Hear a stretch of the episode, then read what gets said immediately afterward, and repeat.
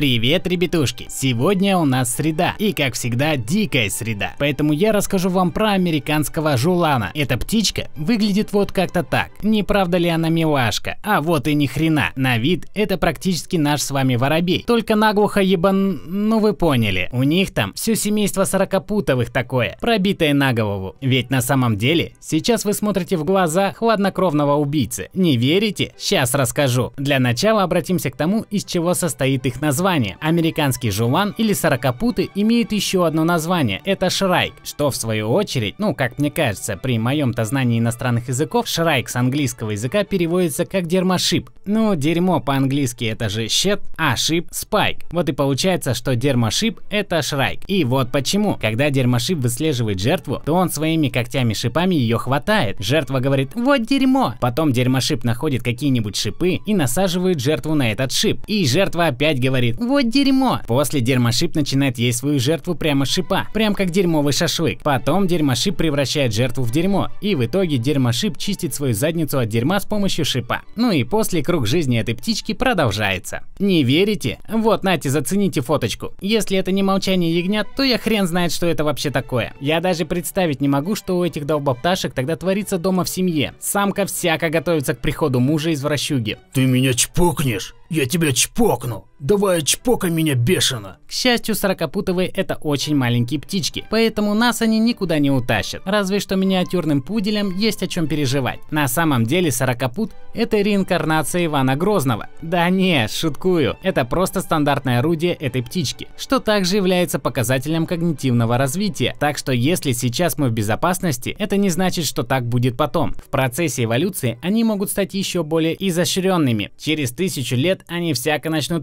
прокалывать шины у машин и требовать деньги за жизнь. Смотри, куда прешь. Уже не так и смешно, правда? Ведь кто знает, как их социопатическая ДНК может измениться? Что с ними могут сделать какие-нибудь биологи из Аль-Каиды? Давайте скрестим ее с американской национальной птицей. Абдуль, а как мы назовем это новое создание?